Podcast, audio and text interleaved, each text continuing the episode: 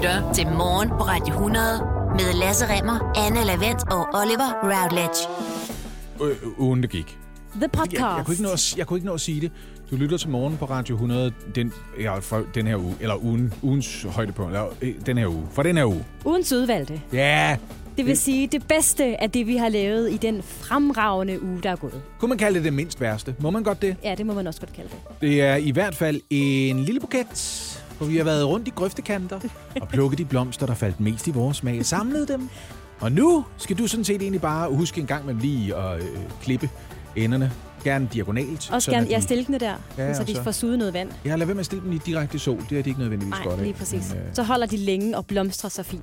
Ved du hvad, de kunne sagtens holde en uge indtil den næste podcast med ugens udvalgte. Ja. Tusind tak, fordi du lytter. Jeg tror, der er en del af det, du kommer til at høre øh, det næste stykke tid, der handler om mink. Ja, Det har simpelthen været øh, den alt øh, overskyggende overskrift i den her uge. vi sørger jo for at holde dig opdateret om, hvad der sker i verden omkring dig. Denne uge skete rigtig meget med mink. Ja, der er sket utrolig meget med mink. Ja, og det er ikke, fordi det ikke er alvorlige sager, men man kan godt blive lidt overvældet. Ja, det må man sige. Ja. Ja. Men øh, tusind tak, fordi du er tunet ind. Hedder det det? For lyder du ung. tak, fordi du tuner ind på en podcast. Jeg tror faktisk ikke, man tuner ind på en podcast. Det gør man med en radiokanal. Ikke? præcis. Men god fornøjelse. Og hej hej. Ja, og vi skal så nævnt lige øh, kigge lidt på weekenden den, dens nyheder her til morgen. Øh, og jeg begynder i den lidt alvorlige ende, Lasse og Oliver, fordi øh, i år er der blevet begået hele 13 rocker- og banderelaterede drab her i Danmark. Det var ikke mig. Nej, og det it wasn't me. Og, men det er faktisk flere end i år 2018 og 2019 til sammen. Men det, er lidt, det synes jeg ikke, vi har snakket så meget om. Det har vi nemlig ikke, og det er jo øh, nok primært på grund af corona. Men den her opgørelse er blevet øh, udarbejdet af Nationalt Efterforskningscenter, også kaldet NEC, og det er politikken, der har den her historie. Og så er spørgsmålet jo, hvorfor er der sket så mange flere drab i bande- og rockermiljøerne i år? Hvorfor er der sket så mange flere drab i bande- og rockermiljøerne i år? De rocker krigen er på vej! Åh, oh, Gud. Ja, det er, der er måske lidt mere konflikt øh, på vej, men det skyldes simpelthen, at banderne jo tjener penge på narkohandel. Og hvis der er noget, der har været presset på grund af coronakrisen, så er det jo narkotikamarkedet. Nå fordi ja, det er rigtigt. Ja. grænserne har været lukket. Nå ja. Og det er jo sådan, at det meste narko altså kommer ind i Danmark via bil, og det er altså blevet sværere øh, på grund af grænselukningerne. Så det er øh, en desperation, mangel på penge, der har øget konfliktniveauet i de her miljøer. Det mener i hvert fald Henrik Sønderby, der, er, øh, der arbejder hos det her NEC, altså Nationalt Efterforskning. Jeg er meget godt med på alt det der, for jeg er i gang med at gense Breaking Bad, så jeg Ja, ved godt, hvad der foregår. det er sammen. Gense. Okay. Vi skal også lige Det er en god serie, det er mange år siden, jeg så den. runde weekendens, weekendens politik i det københavnske, fordi øh, her har Socialdemokratiet i København nemlig peget på Sofie Hestorp Andersen som spidskandidat til overborgmesterposten i København næste år. Jeg så, nogen har ringet til luksusfældens Mette Reismann og sagt, du skal lige trække dig. Ja. Du trækker dig lige af banen. Og så gjorde hun altså det skal det. ikke være kampvalg. Vi er så nogen, der er enige om ting i København. Men det forstår jeg godt, fordi at på det kampagnebillede med det Reisman, hun har valgt at bruge til, hvor hun skulle blive overborgmester i København, der går hun på cykelbroen, der er ved Fisketorvet, og er der noget, man ikke må Ej. som københavner, så er det jo netop at gå på Ja. cykelbroen. Der var hendes første skandale. Ja, Lige det gør præcis, ja. journalisterne helt Så det er jo klart, at hun ikke får den post. Lidt baggrund. Sofie Hestorp Andersen, hun er 46 år. Hun har de seneste syv år været øh, formand for Region Hovedstaden. Og som jeg også siger, så blev hun valgt som spidskandidat uden modkandidater. Netop fordi Mette Reismann, som vi jo kender nogle af os fra Luksusfælden, hun har også siddet i Folketinget for Socialdemokratiet, hun trak sig Ja. øh, som øh, kandidat, fordi hun, hun siger, at Hun hun... gik på cykelbroen. Nej, hun, hun trak sig, Jo, jo, fordi det er derfor. hun havde talt med folk i partiet, og syntes, det var bedst at samle partiet omkring en kandidat, eller oversat, hun havde godt luret, hun ville tabe til Sofie Hestorp Andersen. Ja, ikke? det er jo Så også hun smart, det sig. der. Ja. Ikke? Men det er jo også en måde at sige, at jeg er interesseret i højere embede på et eller andet tidspunkt. Det kunne være dejligt. Kunne I, jeg tror også, oppositionen de lettede. Kan I forestille jer at gå til budgetforhandlinger med Mette Reismann? Ja, ej.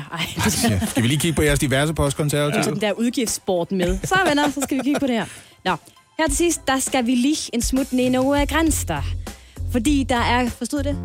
Ja, vi Ja, skal vi ned, skal ned et smut over ned over grænsen. Ja, det er rigtigt. Fordi der er godt nyt til alle de sønderjyder, der ynder at få øh, fyldt øl og bumlageret op i Flækgård eller Pøtsch. Fordi selvom Tysklands nye karantænekrav faktisk trådte i kraft i går, så gælder de ikke grænsehandle fra Danmark. Nå, nå, og det havde nå. man faktisk troet, at de ville. Men prøv at høre. Lige nu er det sådan, at alle, der rejser ind i Tyskland øh, fra Danmark, skal re- registrere sig digitalt og gå i karantæne. Med mindre man bor i grænselandet. Fordi så kan man som dansker få lov til at køre over grænsen, øh, befinde sig i Slesvig-Holsten, så længe man tager hjem igen inden for 24 timer. Nemt. Officielt lyder forklaringen på den her lille kattelem, at man gerne vil sikre de sociale bånd på tværs af grænsen, men jeg tænker, at øh, Tyskland bare gerne vil sende nogle slåsøl til nogle øh, tørstige danskere. Ja. Det er jeg formentlig derfor. Og ved du hvad? Altså, hvis du skal bruge over 24 timer på at fylde din brand trailer, så skal du nok kigge på, om du drikker for mange øl. Præcis. Ja. Lige godt råd lige Ej, at så er det nok Pepsi Max. det er altid Pepsi Max. Det er også billigt dernede. Ja, det er det virkelig. Mauam. Mm. Men, er det Mauam? Er det ikke det der, der gør, at gorillaen trækker ens arm med led? What? Nå, jamen, det er nok mig, der går for meget i biografen. Mauam-reklamerne, det er sådan noget med, at så er der en forsker, som sidder og kigger på nogle gorillaer, og så finder han sådan en Mauam-ting frem for ligesom at... Og så, så gorillaen bliver så glad for Mauam, at den tager hans arm. Stærk og så står han og skal fremlægge sin forskning foran et publikum, og så siger han, as you can see, og så peger han op på sin PowerPoint-præsentation, så er hans arm 3 meter lang. Okay, Og, og det er så lækker Mauam er. okay. Jeg har aldrig set den At man får biograf. en tre meter Eller lang arm. reklame. Er der, Der har bliver- aldrig set fordi den der her? bliver hævet i armen, fordi man, at gorillaen Ja. gerne vil have Mauam. Jeg vil godt bede folk om at besøge vores Instagram-profil eller vores Facebook-profil, hvis de kan huske Mauam Gorilla-reklamen, hvor manden får trukket armen meget lang. Det, og må I gerne sende os en besked. Det kan I gøre på radio100.dk, det er hvad vi hedder på Instagram, eller bare på Radio 100's Facebook-side. Jeg synes, det er meget vigtigt Der er lige ikke nu. nogen, der har set en reklame, der Bare så jeg ikke føler, at jeg lever i et alternativt univers, når jeg går i biografen. Prøv at høre, jeg har en Nordjyllands quiz til jer. Er I ikke heldige? Ej, Der føler jeg, jeg er har der valgmuligheder? Ja. Hey. Prøv at høre, vi taler meget, vi taler meget om Nordjylland lige for øjeblikket. Det er en hårdt Det ramt landsdel, ikke? Jo, men det er dejligt, at vi taler om Nordjylland. Det kan jeg godt forstå, du synes, men det er jo hårde tider for Nordjylland i det hele taget. Blandt andet fordi voldsomme restriktioner er blevet sat ind i størstedelen af regionens kommuner, mm-hmm. ikke mindst på grund af mutationen af covid-19, som jo så ikke længere kan kaldes ren covid-19, kloster 5 mutation. Kloster 5, ja, lige præcis. som er opstået i minkbesætninger i Nordjylland, og muligvis, hvem ved, allerede er væk igen. Eller muligvis har bredt sig til andre dele af landet. Vi ved ikke rigtigt, hvad der er sket med den her mutation. Det talte vi om i sidste uge, men det viser sig, at til synlædende så har man begået en fejl med den beboer på et plejehjem på Vestjylland, som havde fået konstateret den nye variant. Det var ikke rigtigt, Nej, det var sig. ikke kloster 5. Så hvem ved, hvad det er, der foregår for øjeblikket? Det er i hvert fald barske tider for Nordjylland, så længe man i Nordjylland skal leve med restriktioner så voldsomme som dem, hele landet arbejdede med tilbage i midten af marts. Og ved I hvad? Jeg synes ikke, vi skal glemme Nordjylland. Nej. Jeg synes, vi skal lære Nordjylland endnu bedre at kende, God og idé. jeg er godt klar over, at Oliver har en lille fordel her. Ja. Altså, Mester Jørgen derovre, han, øh, han burde være på hjemmebane her. Born and bred og alt det der, ikke? Ja, ja, ja. Jeg låner altså lige, hvad er det værd quizmusikken, for jeg synes, den er så hyggelig. Mine damer og herrer, så rigtig godt imod jeres værd. Lasse!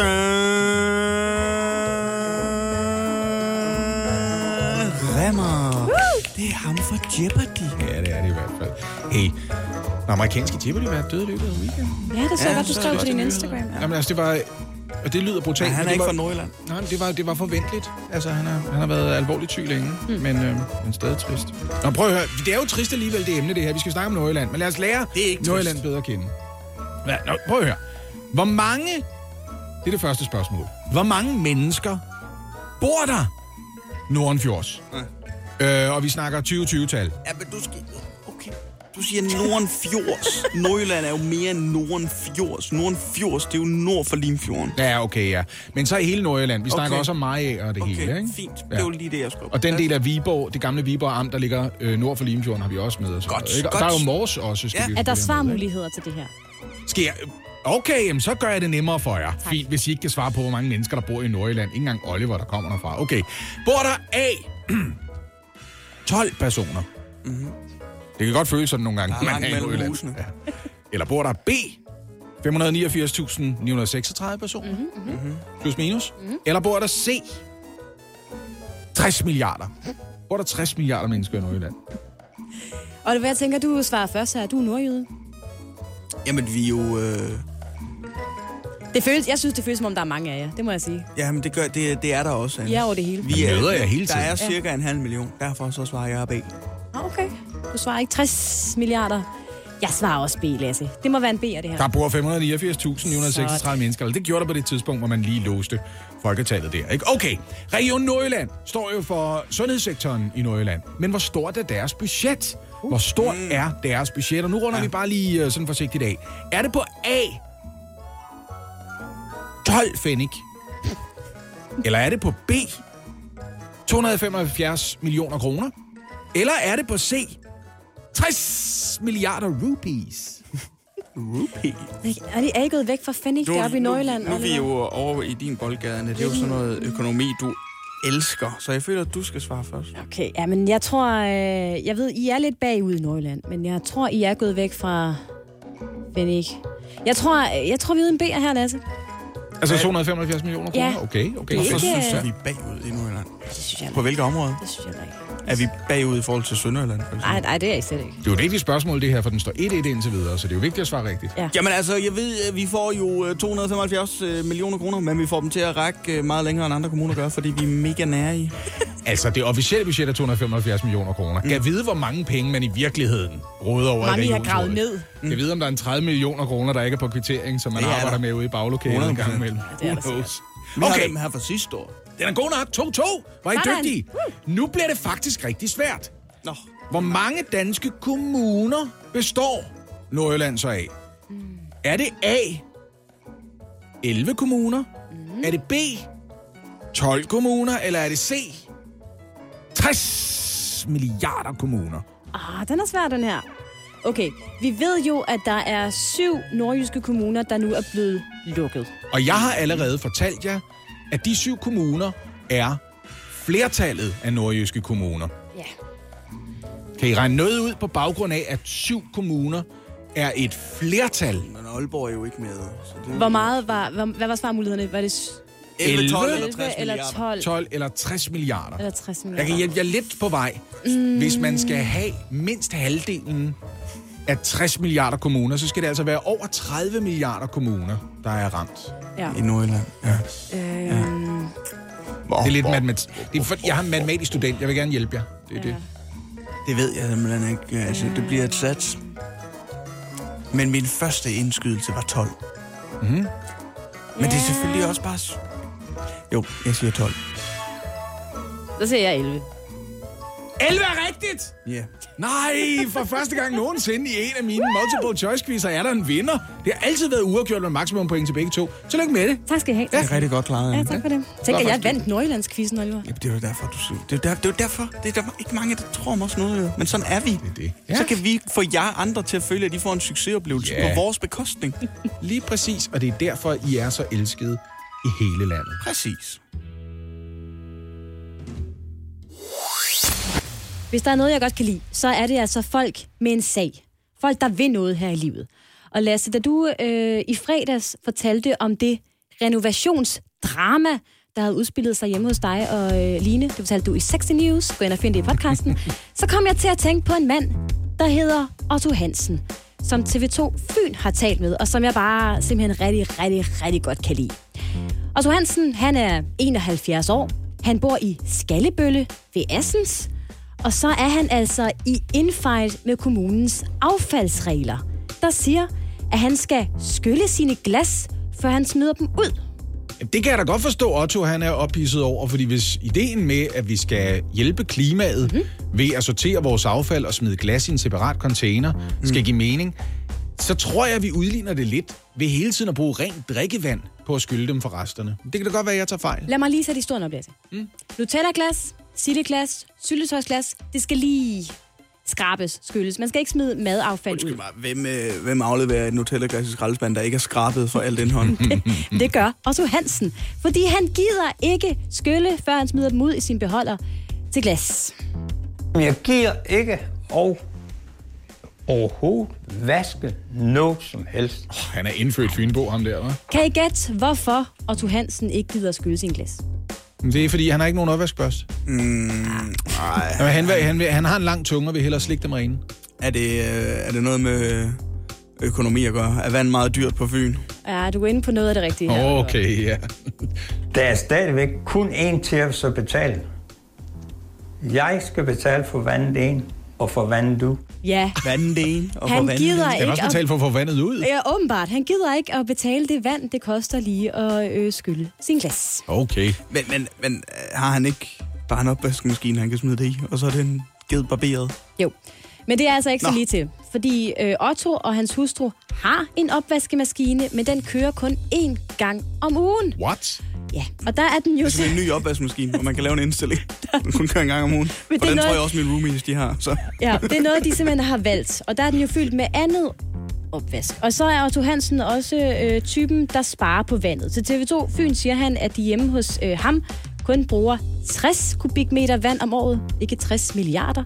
60 kubikmeter vand om året. Øh, han er ikke i sinde at bruge mere. I snit bruger en husstand på to personer normalt omkring 70-80 kubikmeter vand om året. Mm-hmm. Så der, han er altså... Øh, han er en sparetype, ham her, ikke? Ja, ja, men altså, det, det sparer han vel også 40 kroner om måneden på, eller sådan noget, ikke? Øh, 10 kubikmeter vand, det er en 500-600 kroner om året, ikke? Ja. Men skal man skylde glassene i din kommune, Lasse, inden du smider dem ud? Det aner jeg ikke. Det, det det, aner jeg jeg har aldrig hørt om det før. Nej. Det aner jeg hvorfor, ikke, altså, hvorfor, hvorfor, skal man Jeg skal gerne indrømme, at hvis jeg har sådan en glas med tomat passata, Ja. ja det, det er, Selvfølgelig er det det. lidt Finere tomat. tomat. tomat. Ikke? Så, øh, det er flåede tomater, der er blevet blindet, og så ser de lidt lækre ud. Ikke? øh, jeg tror da ikke lige... Øh, jeg er da ikke lige inde og skylle efter, tror jeg. Nej, og det har simpelthen øh, noget at gøre med, fordi det skal man ikke alle steder, men det er noget at gøre med det affaldssorteringsfirma, som Assens har valgt, fordi øh, når glasset kommer til genanvendelse, så står der folk og manuelt fjerner de ting, der ikke er glas og metal, og det er ligesom af hensyn til dem, der står og fifler med det her, der ikke lige så står de med sild på den ene hånd og, og marmelade på den anden hånd. Ikke? Altså, nu ved jeg ikke, hvor langt man er kommet på Fyn, men i store dele af resten af verden, der, øh, der arbejder vi med noget, vi kalder øh, gummihandsker. Ja. men stadigvæk, Lasse. Men ikke i Assens. Nej, ikke, Ikke i Assens, Assens. åbenbart, nej. Men altså, det er da synd for Otto det her, at han ikke gider at rense sin glas, og det er også synd for affaldssorteringsfirmaet, man har valgt til det, som åbenbart vælger at se det her glas, som er halvt fyldt og ikke halvt tomt i hvert fald. Men hvor ender den her konflikt hen? Ja, og det, det er det, fordi den ender ikke rigtigt. Nå. Altså, det er en konflikt, der stadigvæk er i gang, som TV2 Fyn øh, har beskrevet. Renovationsarbejderne kan faktisk nægte at tage Otto Hansens øh, glasaffald med, hvis det stadig indeholder madrester. Hvad siger Otto Hansen så? Han siger, på, så lader jeg bare være med at affaldssortere. Så smider jeg det bare i den almindelige husholdningsaffald. Er det det, I gerne vil? Og så ender det ligesom, så er det ligesom bliver det der. jo ikke genanvendt. Nej, præcis. Nej. Så smider han det nemlig til husholdningsaffaldet. Så det er ligesom det, han truer med, hvis ikke snart de finder en bedre løsning. Og han mener selvfølgelig, det er systemet, der skal sørge for at få renset hans glas. Han gider ikke bruge vand på det. Jamen altså, altså man kan jo forhåndsaffaldssortere, men hvis man det stedet skal stå og... Jamen, jeg er da enig, der må, der, der kommer, må komme en eller anden grænse, men det er lidt ligesom, du ved, vi også skulle rykke postkasserne tættere på vejen. Kan I huske det? Ja, jeg kan godt Ja, I er jo lejlighedsboer, så I aner ikke, hvad jeg snakker om. Jo, der jeg en kan gang, Jo, jo, jo. Så må man ikke længere Kæmpe have en podcast. Så, og du måtte ikke Og sige... skraldespanden skulle man også rykke til dig på Jeg plejer at have det, man kalder en brevsprække. Den bruger man ikke længere Nej, til noget. Nu er det bare et hul i døren, Ja. der trækker luft ind igennem. Ikke?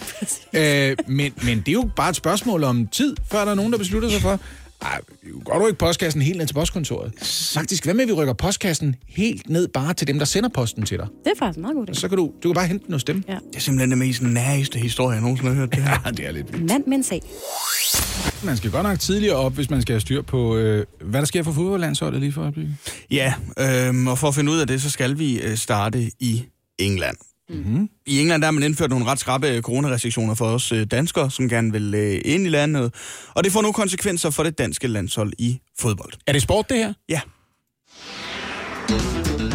Sorry. Jeg for sent på den, jeg ved det godt. Så er der sport.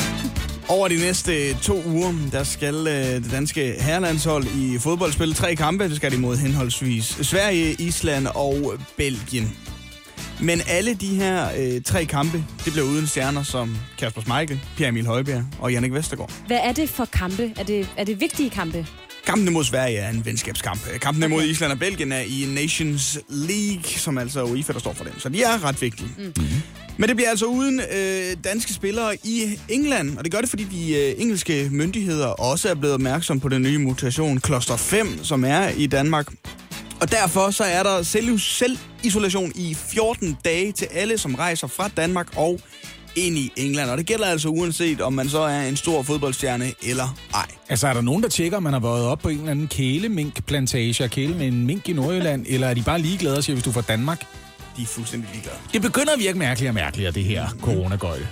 Men det her, det har naturligvis givet øh, Kasper Julemand, dansk landstræner, en lidt uventet hovedpine, men ikke desto mindre, så har han udtaget ni nye spillere til landsholdet, som alle sammen øh, stod til i øh, denne uge. Det er Jesper Hansen fra Midtjylland, Oliver Christensen fra OB, Alexander Scholz, Anders Dreyer fra Midtjylland, Jens Stryger Larsen øh, for Udinese, Svirchenko for Midtjylland, Rasmus Falk, Victor Nelson for FCK og Lukas Andersen for OB. Tror I, man bliver lige så glad for at blive udtaget i anden kæde, som hvis man var i første kæde? Ej, jeg tror fodboldspillerne vil sige, at det er altid en ære at repræsentere det danske landshold, men nej, det er da aldrig fedt da at være dem, der bliver valgt baggrund. til sidst. Jamen, det er jo mere, fordi Benjamin han går ikke, så Oliver, hvad skal du på søndag? Ja.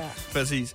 Men det her, det leder så over til en anden side af sagen, fordi England står nu i en anden svær situation, fordi eftersom, at man skal i 14 dages karantæne i landet, hvis man kommer fra Danmark, jamen så er deres Nations League-kamp imod Island lige pludselig også i fare, fordi England, de møder Island efter, at Island har spillet mod Danmark i parken. Ja. Det vil altså sige, at de islandske spillere har været i Danmark, og derfor skal de i 14 dages isolation, hvis de skal rejse ind i England, og så kan man ikke nå at få afviklet kampen England-Island. Okay. Mm. Kæmpe kabale. Ja. Og det her, det tænder så en ild under en ny debat i fodboldens verden, og der er nemlig mange, som mener, inklusiv mig selv, at når der er sådan her regler, og corona igen igen smitter så mange, altså hvad er grunden så egentlig til, at fodboldspillere skal krydse grænser og spille landskampe? Foreslår du, at landsholdsspillerne og fodboldspillerne skal ind i sådan et svar på USA's NBA-bubble? NBA-sæsonen, basketballsæsonen i USA, den er man jo afviklet ved, at alle spillerne, alle trænerne, alle, der har noget med holdene at gøre, pressefolk også, de kan komme ind i boblen og være i isolation i den der sportsverden, og når de så forlader den, så skal man lige i karantæne, før man kommer ind igen. Det, ja, det, det kan godt være, det er det, man skal, men altså... synes Men jeg- det kan du ikke skal- gøre med Jeg fodboldspillere. synes Det bare, det skal aflyses, Oliver. Eller i hvert fald Ja, udsættes. det, du siger. Jeg synes bare, at landskampene, i hvert fald de unødvendige landskampe, som for eksempel en venskabskamp imod øh, Sverige, altså jeg kan ikke se nogen grund til, at vi skal spille den i øjeblikket. Der er ikke nogen, der må se den. Nej, altså... Er det ikke det med venskabskampe? Det er, at fansene kommer ind og hæpper på noget, hvor der ikke står enormt meget på spil. Altså, Englands kamp mod Island, den må man jo så formode bliver aflyst. De bedste spillere for det danske landshold, nogle af dem i hvert fald, de kan ikke være med. Man risikerer yderligere smittespredning. Der er mange, der mener, at man burde landskamp. Drop lige her landskamp i en usikker periode, og jeg er enig. Altså, mm-hmm. jeg kan ikke forstå logikken i det. Hvad er sandsynligheden for, at det sker? Altså for, at de ligesom aflyser os, koster udsætter. Jamen, det problemet er, at det er måske kommet ud lidt for sent, fordi der er rigtig mange, som er fløjet hen for at mødes med ja. Deres landshold nu. Ja, ja. Så jeg troede lidt, at man godt kunne aflyse de her landskampe, men det giver jo ikke nogen mening, når for eksempel Martin Braithwaite allerede er i Danmark nu. Så giver det ingen mening at aflyse landskampen, eller de irske hold allerede er mødt sammen i Irland. Altså. Og ingen dårlige ord i øvrigt om de spillere, der lige er blevet udtaget af julemand til landsholdstruppen. Ingenting om det. Men hvis vi ender med, at corona og restriktioner i det hele taget i større og større grad begrænser, hvem det er, man kan værve i blandt, så er vi ved at være tilbage til dengang, det var floorballspillerne, der stillede op, ikke? Jo, det er det. Men så så meget med bare, at i fodbold, så er det klubberne, der bestemmer. Altså landsholdet er, øh, er lækkert, men det er klubberne, der trækker de store øh, strå i det her. Mm. Så hvis klubberne siger til et landshold, vi vil ikke have ham her spiller, så spiller han som regel ikke, fordi man respekterer klubbernes holdninger, det er dem, der betaler hans grundløn øh, og så videre. Og det virker til, at de engelske klubber har sagt til deres spillere, det der landshold, I kan godt glemme det i øjeblikket. I kommer ikke afsted. Må lige love det ikke er sidste gang, vi har hørt om den her sag. Nej, men vi skal nok følge med i, hvad der sker de næste par dage i den her sag. Fordi jeg tror, UEFA kommer til at øh, skulle tænke over, hvad det er, de har gang i i øjeblikket i hvert fald. Morgen på Radio 100. Med Lasse Remmer, Anne Lavendt og Oliver Routledge. Lasse og Oliver, øh, jeg ved godt, I prøver at trække den, men jeg faldt over en ret øh, sjov historie i går, en pressemeddelelse fra politiet, og den går kort sagt ud på, at 5.000 borgere i det her land i nærmeste fremtid øh, kan få et opkald fra politiet. Åh oh, nej, hvad har vi gjort? Hvad har vi Ja, gjort? og Jeg er en den af de 5.000, jeg ved det bare. Jeg ved det bare. forbindelse har jeg, jamen du kan få at vide, at det venter dig, fordi jeg har kastet mig ud i en ny karriere som tekstforfatter. Ja. Øh, jeg har skrevet et lille rollespil, et lille manuskript, og jeg tænker, at I to, Lasse og Oliver, I får rollerne. Mm. Øh, Oliver, du spiller politibetjent. Øh, måske skal vi faktisk have dig uden for studiet, fordi så ringer du ind til Lasse, som så spiller mand, der har fået mange bøder. Så jeg skal gå ud. Du skal gå ud, og så skal du lige ringe ind til studiet. Hvem tror du, jeg er? Elvira Pitsner? Nej, det tror jeg, det tror jeg ikke, du er, Lasse. Øh, har du set, jeg har skrevet, jeg har skrevet lidt regibemærkninger. Godt, Øh, men du må gerne freestyle lidt. Det er ikke sådan... mange, mange mennesker, der forveksler mig med Elvira Pitsner. Og på bødeniveauet. Ja, ja.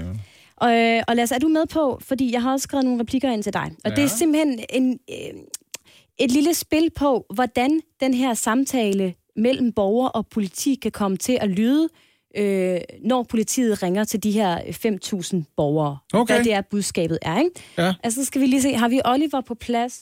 Ja, jamen, jeg tror, Oliver, han er super fuldstændig på plads. Godt. Ja. Så, så skal du finde den der telefonlyd og tage telefonen. Så, så nu begynder forestillingen. Det gør den. Altid os.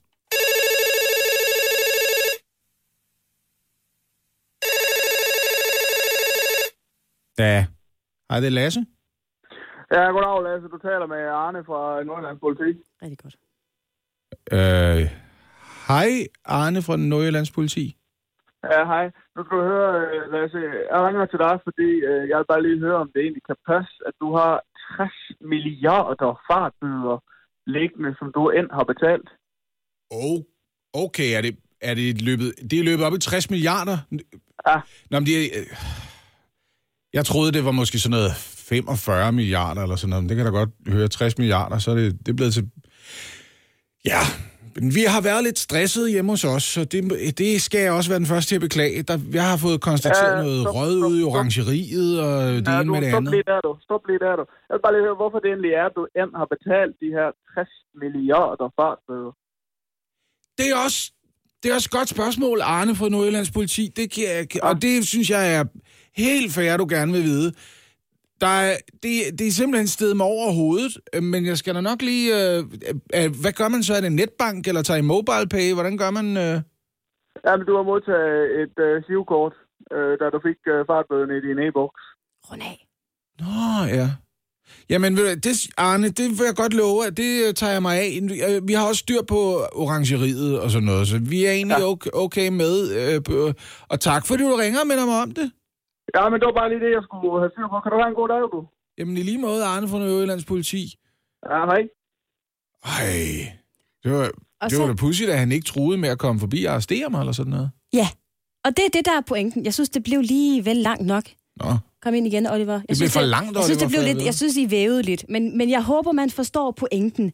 Fordi det er sådan set bare det. Det er ikke fordi, at Arne fra Nordjyllands politi, eller hvem der nu ringer til de her 5.000 borgere, øh, ringer for at opkræve de penge og, og give skideballer. det er ikke sådan en kasso-ting. Nej, det er det nemlig ikke. De vil ringe for lige at høre, hvorfor borgerne ikke har betalt deres bøder. Hvis nu man har en god undskyldning, siger de så bare, ved du hvad, det kan jeg sgu godt høre, Lasse. Jamen det, Det er ja. sgu ikke dig, der skal betale den her bøde. Nej. Prøv høre, det sker måske en gang om året, og jeg sidder i mine egne tanker.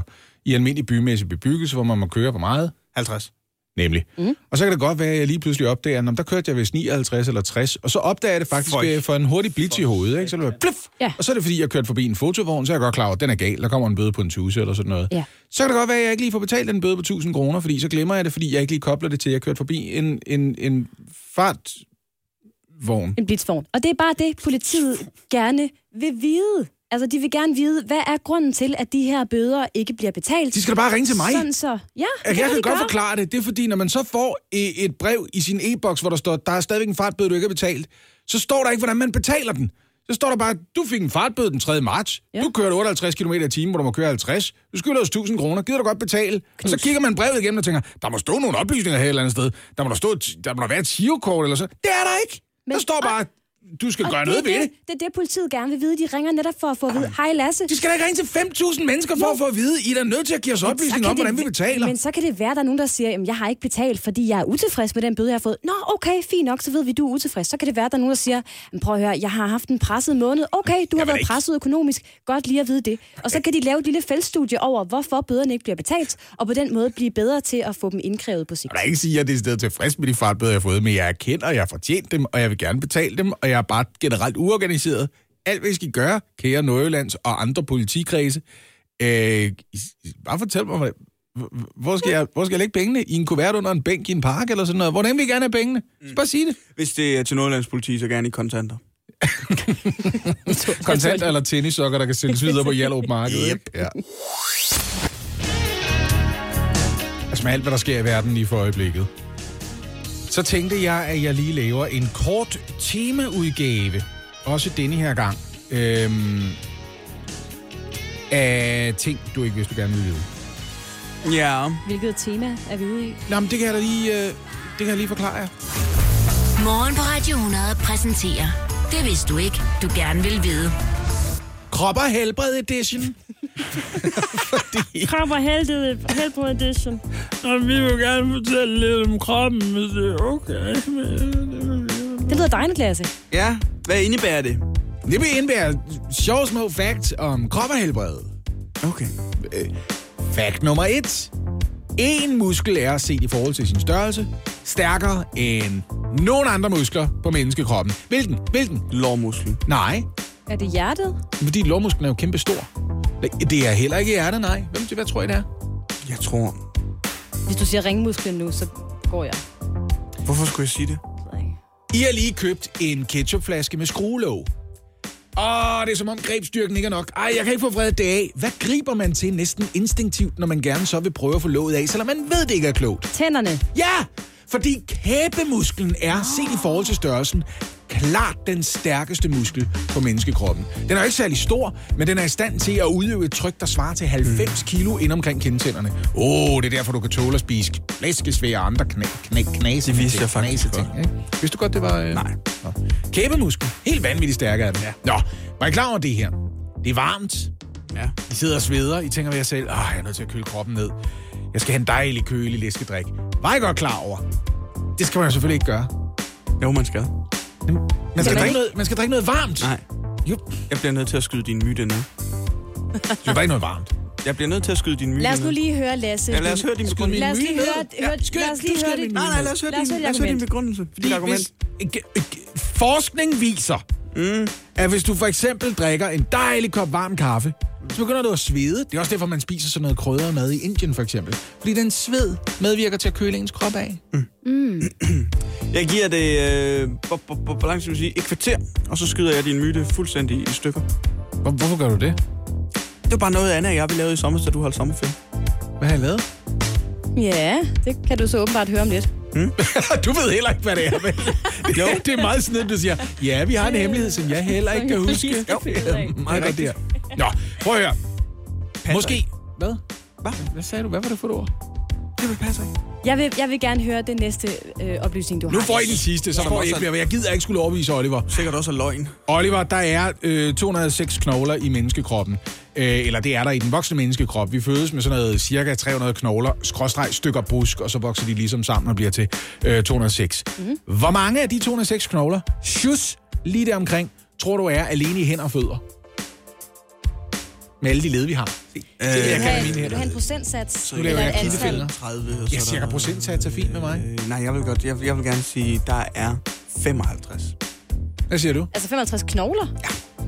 Jeg er ude i, måske er det faktisk lidt, jeg tænker, nej, jeg tænker 20 procent. Det er min knogleudgave af, hvad det er værd, quizzen. Ja, det er Kan du det. det? 20%. Det er over halvdelen af menneskekroppens knogler. Vi Så har vandt 100 jeg. 106 knogler i hænder og fødder til sammen ud af de 206.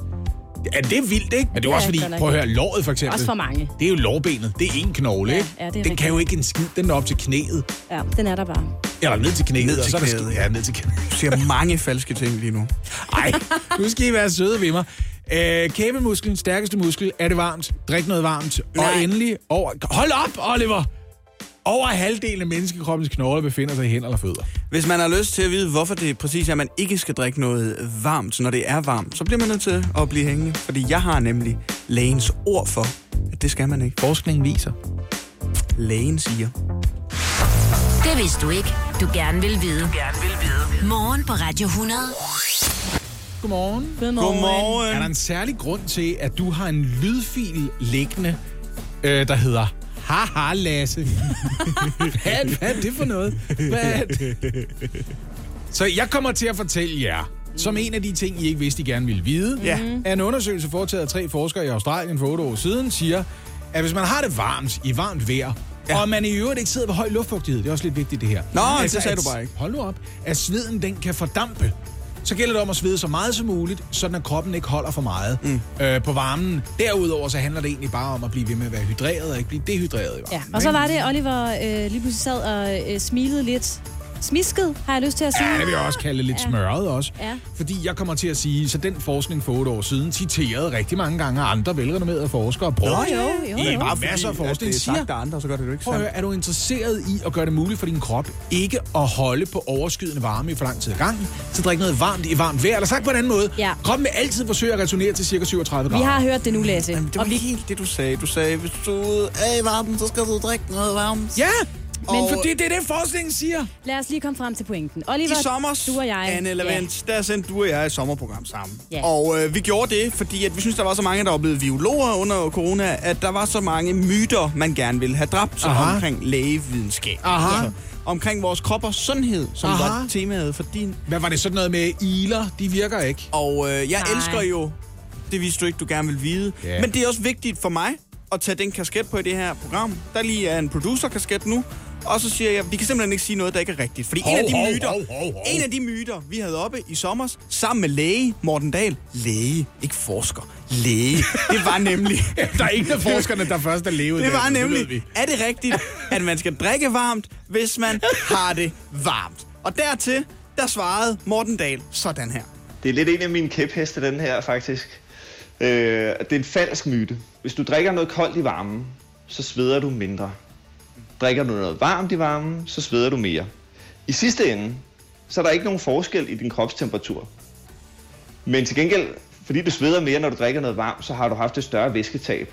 Og, og, og vi arbejder jo ofte mod at undgå dehydrering og alt for meget væsketab, når det er rigtig varmt. Ja, vent lige lidt, men hvor kommer væsketabet fra? Fordi du har indtaget væske. Det er jo ikke sådan, at du er i gang med at blive dehydreret under alle omstændigheder. Du indtager væske. Hallo, Morten. Det skal vi da også bare lige huske på, ikke? Tænk, at du var ved at gøre alle vores lyttere Nu dehydrerede. stop! Jeg, Altså, Det er sindssygt. Altså, det der sker, det er... Der er ikke nogen, der kan høre lige nu. Det der sker... Det, Det er liv på din konto, Lasse. Nej, prøv at høre. Føj! Det Morten, den dygtige Folk læge her, glade for, at overser, man ikke kan komme ud og rejse i det, øjeblikket. Det, er, det han overser, ikke? det er, at en del af pointen, det er, at han siger, at i sidste ende er kropstemperaturen den samme. Det er også, hvad forskerne fandt ud af.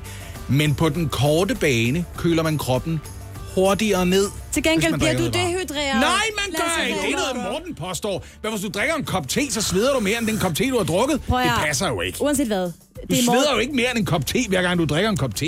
Jeg stoler på læge Morten Dahl. Ja, det gør jeg altså også. Det er også det er Mortens aften. Giv ham lige den her. Okay. Okay, kun fordi det er Mortens aften. Godmorgen. Det her er Radio 100. Du kan få en chance for at få en succesoplevelse lige om lidt, Lasse. For der er, hvad er det værd, quizzen? Det her det er bare en succesoplevelse. Det skal handle om... Uh...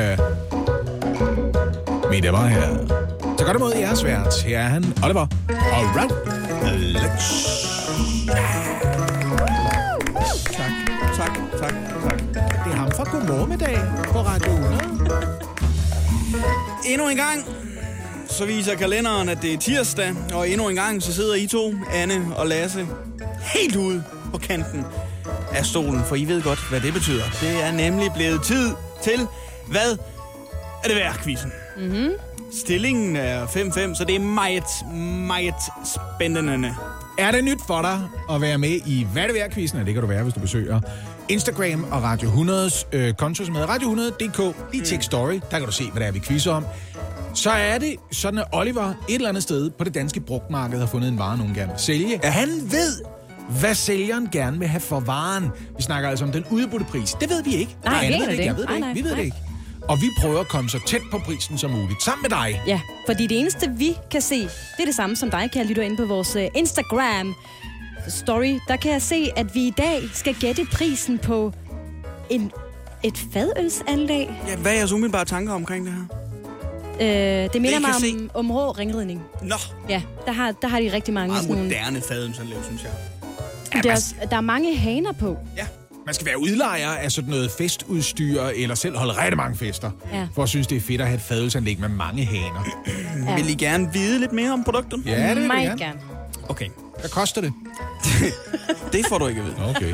Det er Anders i Odense, som sælger denne lækre sag, og øh, om sit produkt, der skriver Anders selv. Fadensanlæg med fem haner. Anlægget er bygget ind i en bar. Baren er monteret med hjul, så den er nem at flytte på. Anlægget er monteret med en professionel industrikøler. Køleren kan uden problemer køle indholdet af frustagerne. Der medfølger flere koblinger til diverse fustager. Han skriver salgsannoncer som øh, en, en børnesang, jeg kan huske. Langt ude i skoven der lå et lille hus. Aldrig så jeg så dejligt et fadelsanlæg. Fadelsanlægget havde haner, og hanerne var knyttet til nogle ledninger. Ledningerne var... Vedningerne var på en bar. På baren var der jul. Ja, det er det. Ja, ja. Men det- jeg vil sige, du, du bruger nogle øh, fadølsfagudtryk, jeg ikke har hørt før. Jeg har hørt fustage. Fustage. Jeg er ikke sikker på, hvad det er. Fustage, der hvor øllen er i. Ja. Du ved, når du får en fadøl, Altså beholderen. ja, Øh, glasset. Nej, nej. Nej. Du ved, når der bliver tappet en fadøl til dig, Ja. så kommer den øl jo fra et sted. Og det er fustagerne. Det er fustagerne. Og der er Og de, for de, at de, de er under pres dernede, så det kan komme op igennem, så det Og kommer for, ud. Så, og for de her øh, fadøls, øh, eller fustagerne koblet til fadølsanlægget, så bruger du altså en kobling. Okay. Og der kan være forskellige koblinger. Og, og men, der, det, men medfølger, får man det med? der medfølger Okay. flere Okay. forskellige koblinger. Sådan der. Det gør noget ved prisen. Altså et hjemmelavet fadelsanlæg, som Anders selv har lavet med hele fem haner. Det ser ud til, synes jeg selv, være solidt håndværk. Ja. Men ikke desto mindre, så sælger Anders altså det, det fadelsanlæg. Spørgsmålet er jo bare, hvad vil han have for det? Ja. Med andre ord, hvad er det værd? Ved vi noget om, hvorfor han har solgt det? Altså, hvorfor holder han ikke bare på Jeg kan sige så meget, at øh, jeg skrev til Anders i går for at høre, om han lige vil øh, medvirke i det her, og øh, det havde han ikke lyst til. Nå. Men han sagde, at jeg gerne må bruge produktet. Yes. Øh, jamen, jeg vil da gerne have første bud så. Fordi jeg tror ikke, at det her det er helt billigt. Også fordi der er fem haner. Jeg tror, at vi er, jeg tror, vi er omkring de 10.000, men jeg tror også, vi er lidt over. Mm-hmm. Jeg tror, vi er på den anden side. Det er jo hjemmebygget. Øh, jeg, jeg, siger, øh, jeg siger 12.000 kroner. Det er sjovt, fordi jeg holder fast i det beløb, jeg havde i hovedet, før jeg hørte dig begynde at overveje beløb, og det var 8.000. Og okay. det er nok for lavt, men nu kommer jeg til bare at plaffe i retninger, og så runder jeg lige lidt op og siger 8,5. Ja. 8.500 kroner, det er en fair pris. Anne, Også fordi man kan få en brændekløver for 1.500 kroner. budet fra Nu, så tænker jeg bare. hold vest er 12.000 kroner, Ja. og budet fra hold Grønland Som er endnu længere vestpå. er 8.500 kroner. Altså, nu boede jeg jo i discobugten. Må jeg ikke godt være holdt disco? Åh, oh, det er fedt. Du hold Grønland. Hvorfor? Må jeg være holdt Krasanguit? Det kan, det kan Oliver ikke udtale. Hvorfor Krasanguit? Du hold Grønland. Ligger Nuit Nej, det er på ikke sådan en udtalelse. Jeg udtaler det dårligt. Det der, det er forfærdeligt.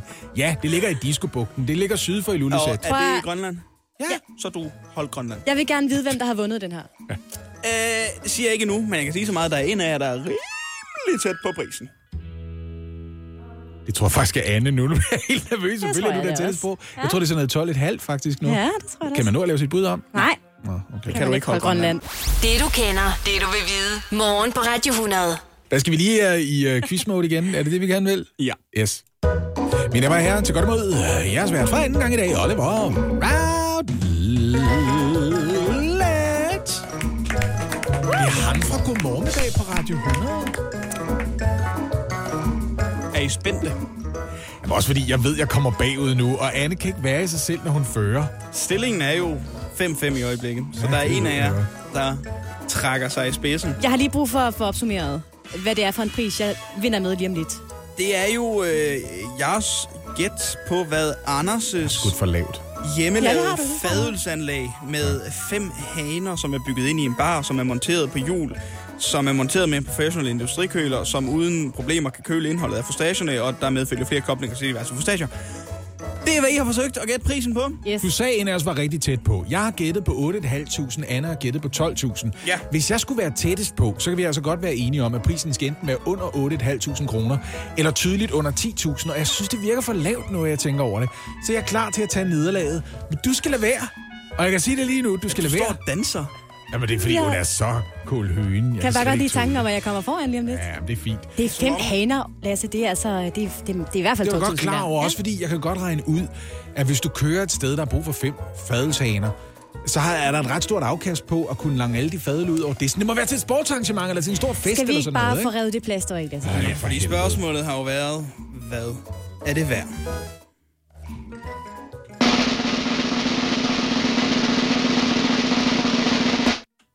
$8.999 kroner. What? Nej! Nej! Det er så tæt på! Jeg kan ikke være i mig selv. Jeg, kan ikke, jeg ved, hvordan det var, du var klar til at have det. Det er jo helt vanvittigt, det der. Det er jo helt vanvittigt. Nej, hvor er jeg glad. Det Nej, hvor er jeg jeg glad. ikke. Det tror jeg ikke. Det tror du ikke? Nej, det tror jeg ikke. Skal jeg ringe til lægen Morten og spørge ham, hvor meget Nej, det- koster? Fordi Morten har svaret på alt. Og fordi der kommer kolde øl ud af den, så det, er noget, han ved noget om. er jeg overrasket over. Det er må jeg selv sige. overrasket over. Det er jo det, Hvad der er siger du? Øh, øh, 9.000 kroner? 8.999. Det lyder som om, han kan lave flere af dem. Ja, det gør det nemlig. Nå, okay, ja. Og han laver dem på bestilling jo. Stillingen er 6-5 til Alt sammen. Lasse Remmer. Alt sammen, fordi jeg ved, hvor meget en brændekløver koster. Fem brændekløver. 9.000. Så kan man øh, Hvordan købe... har du det? Du var meget selvsikker. Det ved jeg ikke. Anne, hun er blevet smittet med karma. Hun er lidt vred. Der var altså masser af nyheder at tage fat på øh, fra medierne i sidste uge.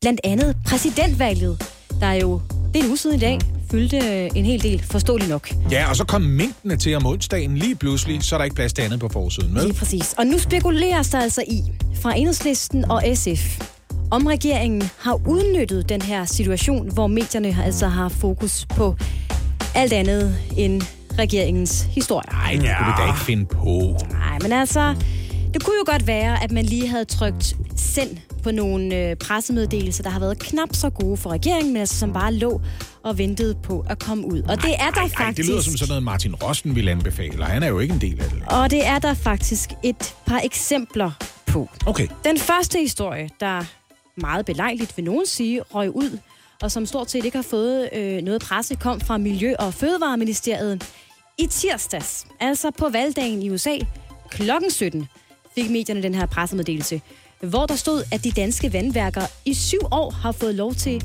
at øh, overskride mængden af pesticider i drikkevandet. What? Yes. Nyheden er jo ret alvorlig. Altså, der simpelthen har været flere pesticider i vores drikkevand end tilladt, og de danske vandværker på en eller anden måde har fået lov til at overskride den her øh, tilladte grænse. Ja, jamen, det kan da også bare være, at den historie ikke havde mulighed for at komme ud før. Ja, de skulle lige være sikre. Ja, øh, og, og det er jo så det. Øh, Miljøminister øh, Lea Wermelin øh, forklarer, at det simpelthen ikke har været muligt for hendes ministerium at sende pressemeddelelsen ud på andre tidspunkter. Hun blev, Lea Wermelin, ellers orienteret om den her sag fredagen inden. Altså, den her øh, pressemeddelelse bliver sendt ud tirsdag, og hun får det her at vide om fredagen. Der er godt lige weekend og sådan noget, ikke? Ja, og hun siger, at der var lige nogle juridiske ting, der lige skulle øh, klares, inden den kunne sendes ud. Og så passede det altså bedst at sende den ud der om tirsdagen. Men altså, Ja, hvem historien... er det, der har taget kaffe i ministeriet uden at lægge penge i kaffekassen? Ja, Den slags juridisk. Jamen, de, og, og, det, og, og det er jo det. Men altså, den her historie fik jo øh, stort set ikke nogen dækning, fordi alle jo sjovt nok talte om det amerikanske valg. Ja, tak. Okay. Ja. En anden øh, pressemeddelelse, der også blev sendt ud i tirsdags, kom fra Uddannelses- og Forskningsministeriet. Ej, nu må du ikke sige noget grimt der, fordi jeg kan lide hende omtrent lige så godt, som jeg kan lide Magnus Heunicke. Du tænker på Anne Hasbo? Ja, de er så søde. Jamen, det er de da også. Men øh, det er måske en pressemeddelelse, som jeg ved ikke, regeringen helst heller ikke vil have så meget omtale omkring. Mhm. Mm-hmm. Fordi i pressemeddelelsen kunne man læse, at SU-udgifter til udenlandske studerende altså kommer til at stige markant de kommende år, selvom øh, partierne på tværs af Folketinget altså gerne vil de her udgifter ned. Jamen, vi har jo sådan en åben udveksling, udvekslingsaftale, som blandt andet betyder, at der til synligheden kommer en del norske studerende ind på medicinstudiet, Yes. yes. så tager de hjem og arbejder som læger i Norge, hvor de har alle oliepenge og kan tjene nogle flere penge på at være læger og sådan noget. Så står vi og mangler læger hjemme jo. Ja, ja. Og, og det er jo det, der, blev, der var budskabet i den her pressemeddelelse. Øh, prognoserne viser, at udgifterne vil stige, altså udgifterne til SU til udenlandske studerende kommer hertil, vil stige til 650 millioner kroner i år Wow. 2023, og det er 200 millioner kroner over det beløb, som partierne bag SU-forligskredsen faktisk vil acceptere. Hvad skal altså, man så, hvis man er en del af SU-forligskredsen, skal man så bare sidde og holde øje med pressemeddelelser, eller, eller bliver man ikke ringet op og sagt, prøv at høre, vi er i gang med at fuck op? Nej, nej, jo, jo, det blev det. Der var indkaldt til et møde, og det er så her, øh, SF og Enhedslisten synes, det bliver en lille smule spøjst i forhold til tidspunktet. Mm. Fordi det her møde med ordførende på området skulle først have været afholdt den 29. november. Okay. Nå, Ja, men det blev altså rykket frem på grund af nogle andre forhandlinger. Og så kunne historien altså blive sendt ud til de danske medier i tirsdags midt i den amerikanske valgdækning. Ah, hvis Ja. man havde ventet med at holde møde til den 29. november, så kunne det være, der var god plads på forsiden. Så kunne det godt være, at den her historie havde fået øh, lidt mere omtale. Men det er jo bare spekulation. Altså, vi ved jo ikke, om regeringen rent faktisk har udnyttet de her øh, nyhedsdage til at komme ud med nogle spinkulation. spekulation. Ja. Jeg synes, uanset hvem det er, der sidder med regeringsmagten, det er altid dejligt, at deres støttepartier ikke kun er dækkende lammehaler, men lige gang Yes. mellem og happe, happe, happe. Og lige og sige- sige, hov, hov. ja. Men Hov. havde, havde I hørt om de her øh, Nej. historier? Det er første gang, jeg hører om det her. Jamen, øh, selv tak. Jamen, jeg er da færdig med at drikke vand. ja, det skal du da Det er jo ikke. godt med ham. Jeg har også Det købt et fadelsanlæg for 9.000. Jeg har også tænkt mig ikke at studere. Super. Så er alt godt. Ja, så er vi godt dækket ind, ikke? Hjælp en, du holder af med at tage det første skridt til bedre hørelse. Få et gratis og uforpligtende hørebesøg af Audionovas mobile hørecenter. Så klarer vi det hele ved første besøg, tryk dig nemt i eget hjem. Bestil et gratis hørebesøg på audionova.dk eller ring 70 60 66 66. Kernefamilie, regnbuefamilie eller selvvalgt familie. Uanset hvilken familie I er, gør ASE arbejdslivet lidt lettere. Få én fagforening for hele familien til kun 99 kroner om måneden. Og se den ekstra rabat, du kan få på ase.dk. Lidl. Super meget til din weekend. Fra torsdag til lørdag får du for eksempel Mathilde Milkshake eller Ulo Dark en femmer. Vaniljeis med frugtovertræk 12 kroner. Download Lidl Plus og få også 500 gram Special Brand Flakes 15 kroner.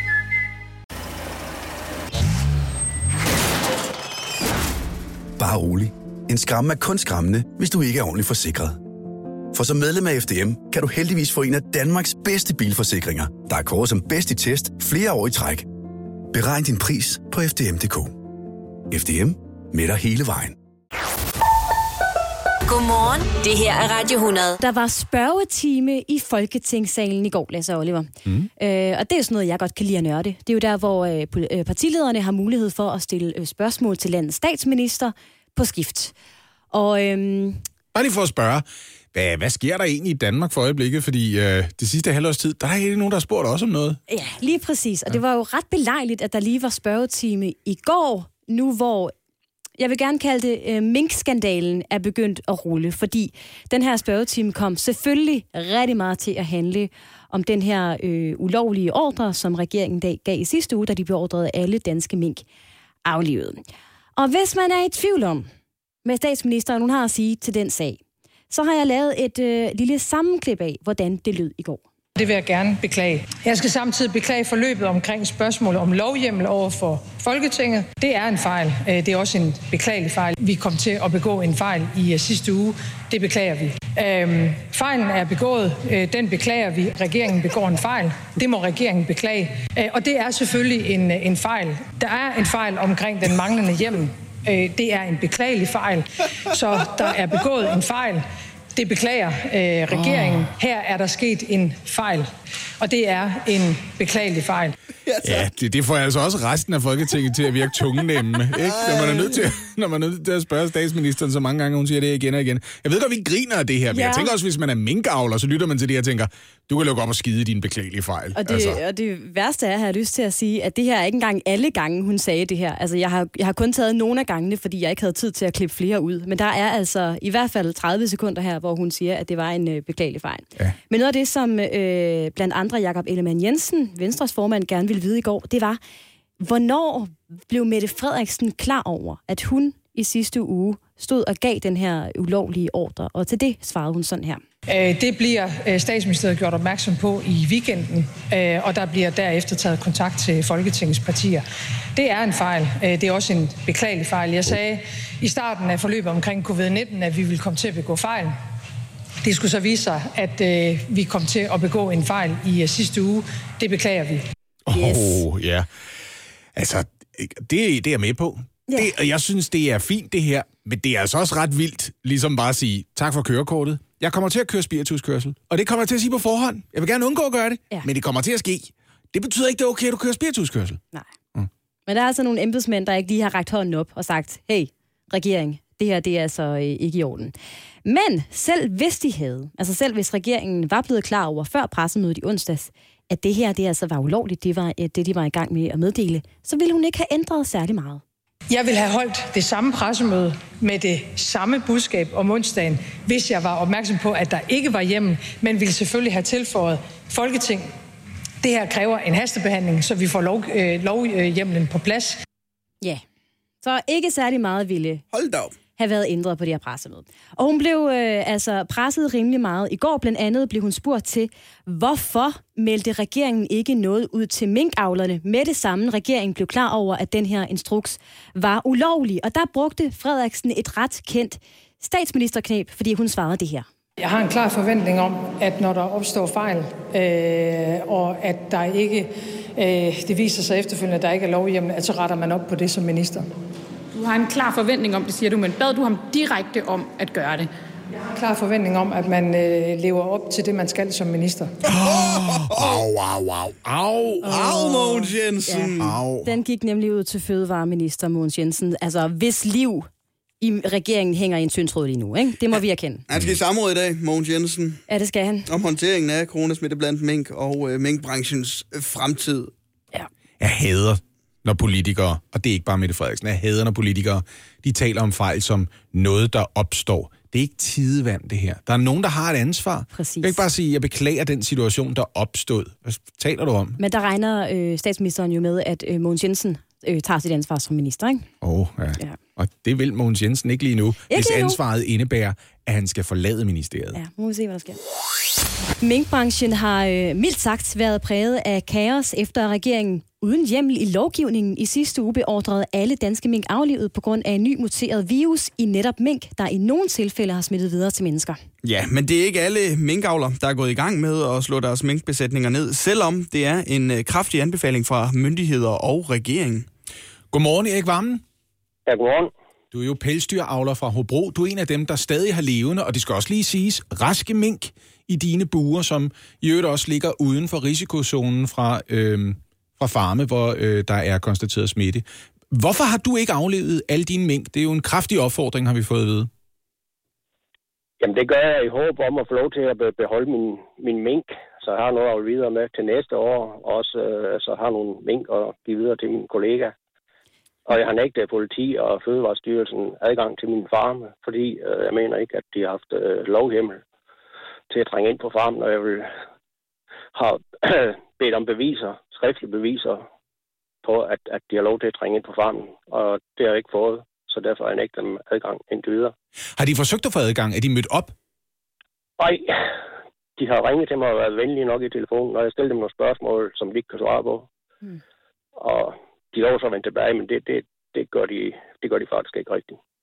Hvorfor frygter du ikke, ligesom myndighederne gør, at Danmark kan blive det nye Wuhan, altså arnestedet for en ny pandemi på grund af mink? Hvorfor kan det ikke få dig til at, at slå din minkbesætning ned? Jamen, det er fordi, jeg lytter til nogle andre eksperter end uh, Kåre Mølbak. Uh, jeg mener, at øh, jeg har nogle eksperter og professorer, som jeg har lidt mere tillid til, end, end de uh, professorer, som uh, Kåre Mølbak han, han uh, får sin, sin viden fra. Og hvad siger de eksperter til dig, Erik Vammen? Jamen, de siger, at uh, vi skal ikke frygte uh, uh, virusen i mink. Uh, virus den muterer og muterer hele tiden, og det er ganske normalt. Og når man udvikler en vaccine, så, øh, så, så virker den et stykke tid, og så, så kommer der en ny, ny virus, og så skal der udvikles en ny vaccine. Det er ganske normal viden. Man behøver ikke være professor for at finde ud af det, og for at vide det. Erik Vammen, der er jo ingen tvivl om, at der har været øh, stor fokus på minkavler i den seneste uges tid, specielt efter det her pressemøde i, i sidste uge. Hvordan er stemningen øh, hos dig, og øh, ja, hvordan har du det med alt det, der foregår i øjeblikket? Jamen, jeg har hele helvede til. Altså, vi bliver kørt rundt i manesien hele tiden nu. Og vi får øh, beskeder øh, øh, fra Fødevarestyrelsen. Der kommer en mail øh, nogle gange tre gange om dagen med, med forskellige øh, meldinger om, hvad vi skal og hvad vi må, og, og hvad de vil gøre. Nu prøver regeringen øh, så... så... så siges, at øh, de, de nægter dem adgang, men de, øh, Fødevarestyrelsen har godt nok truet mig med, at hvis jeg ikke selv slår dem ihjel, senest øh, på mandag 23.59, så vil dræberpatruljen komme og så slå dem ihjel for mig, og så vi smider min container. Og så vil det gå glip af de 20 kroner, som ellers kan få for at slå dem ihjel øh, senest mandag. Men jeg har sagt nej til de 20 kroner. De 20 kroner, det er ingenting værd i forhold til det værditab, vi får ved at pelse for tidligt. Og det skal ses, at jeg går i gang med de lyse typer, med pels, pelser kun dem, der skal pelses, og på ganske normal vis. Erik Vammen, jeg har lyst til at spørge dig. Har du en plan B, hvis regeringen får vedtaget sin hastelov med et flertal af Folketingets partier, og din mink også skal aflives, altså myndighederne kan tilsvinge sig adgang? Hvad gør du så? Ja, plan B, det er i øjeblikket at, at få min mink ud landet. Og jeg har søgt om at, at få lov til det. Og jeg mener ikke, at uh, heller der er lovhjemmel til at sige nej til det lige i øjeblikket.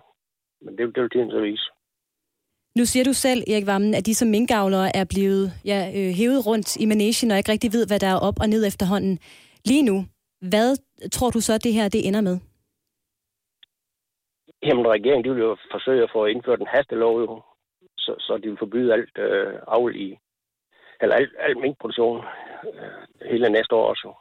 Og de vil have alle mink slået ned, jo. Det... Jeg ved ikke, hvad det ender med. Det, det er jo muligt at sige, jo. Det, det, det, men det er nok det, det, er nok det, det ender med. hvis ikke regeringen bliver væltet. Jeg synes, regeringen burde væltes. Om på alle de løgne, de har de kommet over for folk.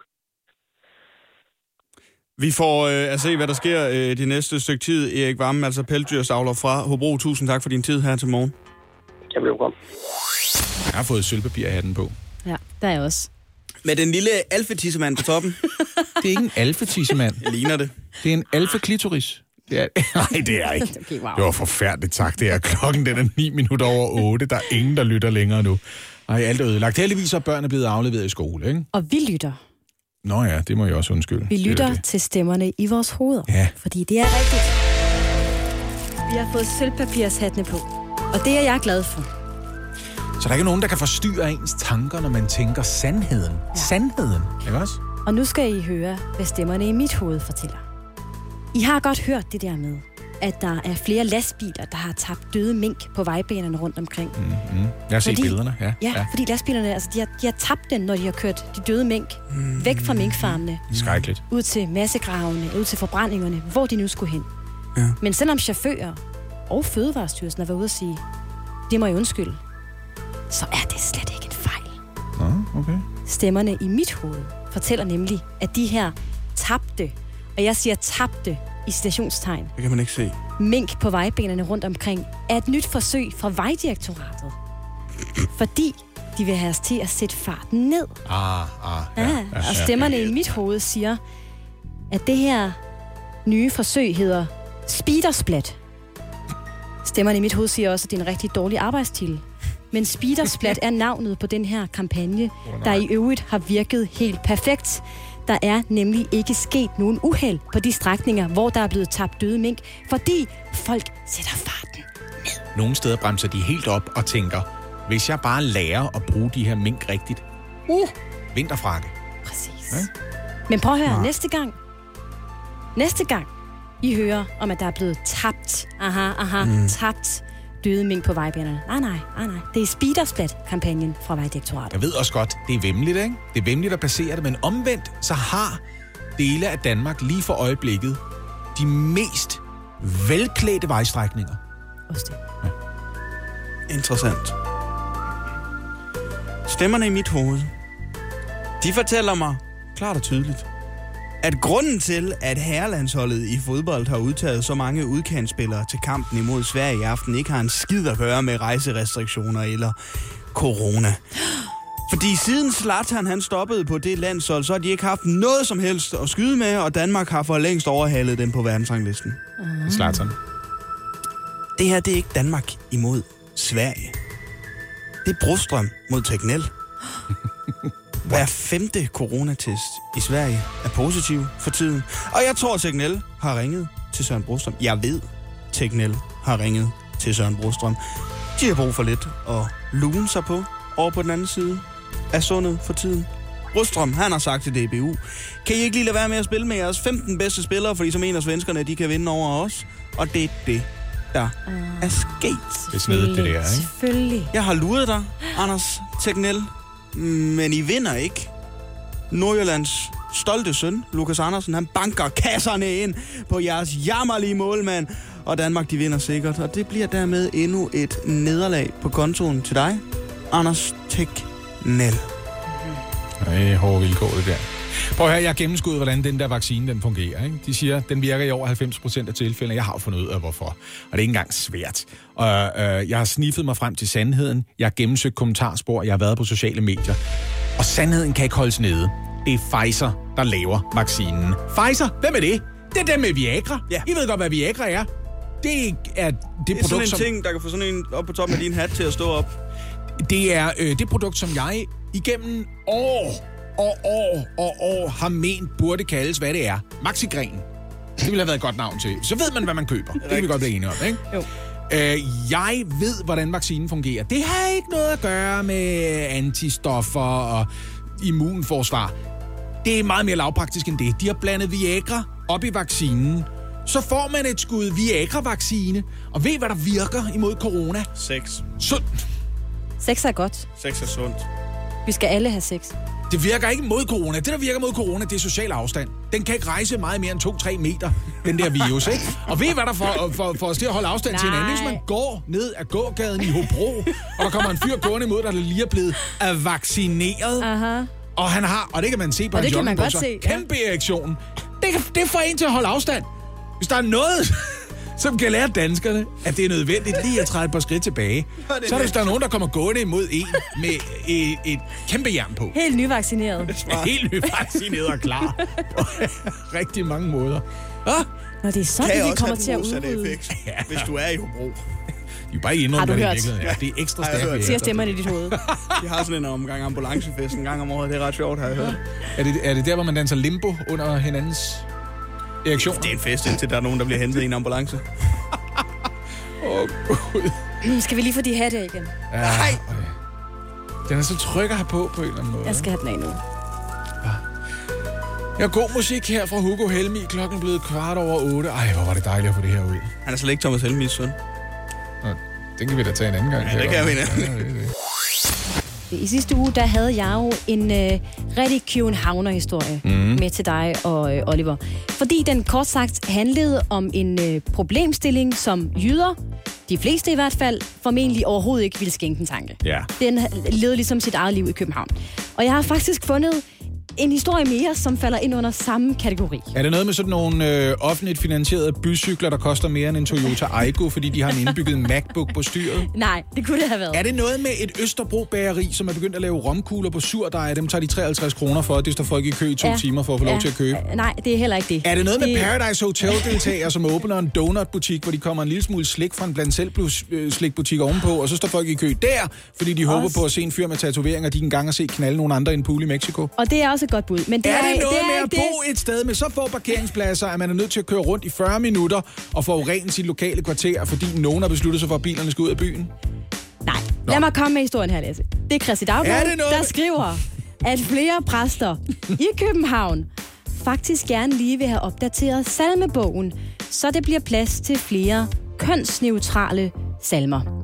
Yes. Altså, hvor Gud høn er så fast en borg, eller? Nej, ikke lige frem. Lad mig lige uddybe. Salmebogen bliver jo som udgangspunkt revideret en gang per 50. 20. år. Mm. Senest skete det i år 2003. Det er længe siden. Men siden år 2003 er der jo sket ekstremt meget på LGBT plus området. Det er det da. Ja, for eksempel kan øh, to personer af samme køn nu blive videt. Og det er altså her, at de københavnske præster mener, at problemet opstår. Fordi der er dels ikke rigtig nogen salmer, der hylder ægteskab mellem to af samme køn. Dels er flere af de salmer, der bliver brugt, kønnede. Ja. Det vil sige, at der bliver sunget om hustru og mand, og så er det jo svært for homoseksuelle at identificere sig Ja, de det er jo salmer. gamle viser, øh, slår salmer, og de tager udgangspunkt i de der gamle tekster, som folkekirken trods alt samles om. Der står meget noget med en mand og en kvinde. Det er de er jo præcis. 2000 år gamle, eller sådan noget, de der tekster. Og, og der har Christi Dagbladet øh, talt med sovnepræst William Salikat fra Vesterbro i København. Salikat. Sol. William fra Vesterbro i, William S. i København. Ja, præcis, William S. Sally Cat, det lyder som en eller anden, der har været en karakter fra en Disney-film fra ja, 70'erne. Sally Cat, ja. Øh, og han nævner salme 706 som et eksempel på en ekskluderende salme. Mm. Og du er jo præstesøn, øh, Lasse. Hvor, øh, kan du lige nævne øh, salme 706? Er det den der... Er det...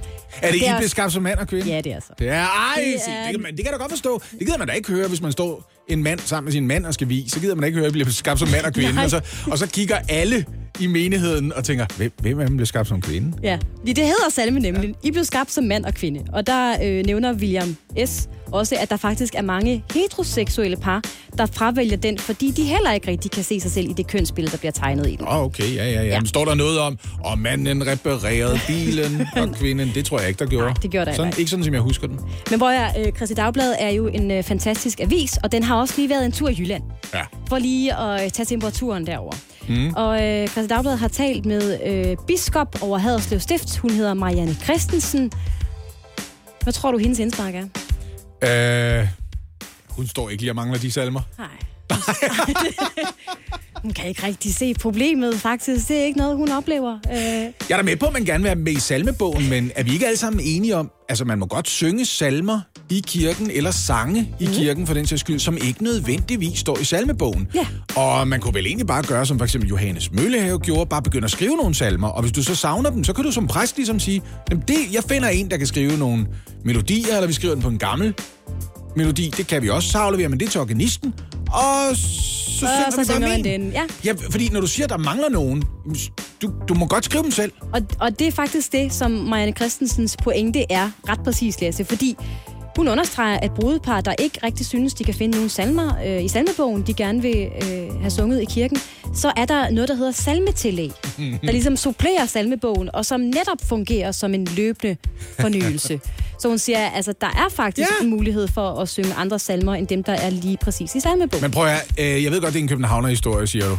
Men det kan jeg sgu egentlig meget godt forstå. Hvis jeg skulle giftes med en mand, så gad jeg da også godt have, at salmerne de handlede om, det ved jeg ikke, to personer eller to mænd eller sådan noget. Det, det ville da være fint. Hvorfor ikke det? Ja. Ja. Så læg dem over i tillægget der i stedet for. Ved du, hvad der også skal være plads til? Nej. Folk, som har aftalt på forhånd, det kan godt være, at vi skal giftes, men det er et åbent forhold. Så vi synger i stedet for, at det er så yndigt at følges ad for to, tre eller flere, der gerne vil sammen være. For eksempel, ikke? Og fem, der For- gerne for- vil være for 60, sammen. der gerne vil 60 svinge milliarder, sammen. der gerne vil være sammen. Jeg vil bare gerne have øh, mulighederne er så åbne som Ja, muligt. Ikke? naturligvis. Tak for historien. Selv tak. Hjælp en, du holder af med at tage det første skridt til bedre hørelse.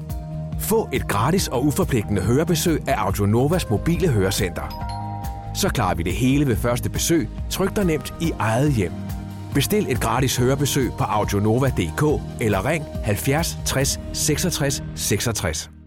Hvem kan give dig mere tid i hverdagen? Det kan Bilka. Med Bilka to go. Bestil online og hent din dagligvarer samme dag i vores drive-in, eller vælg hjemmelevering lige til døren i udvalgte områder. Bestil via app eller på bilkatogo.dk. Hvem kan? Bilka.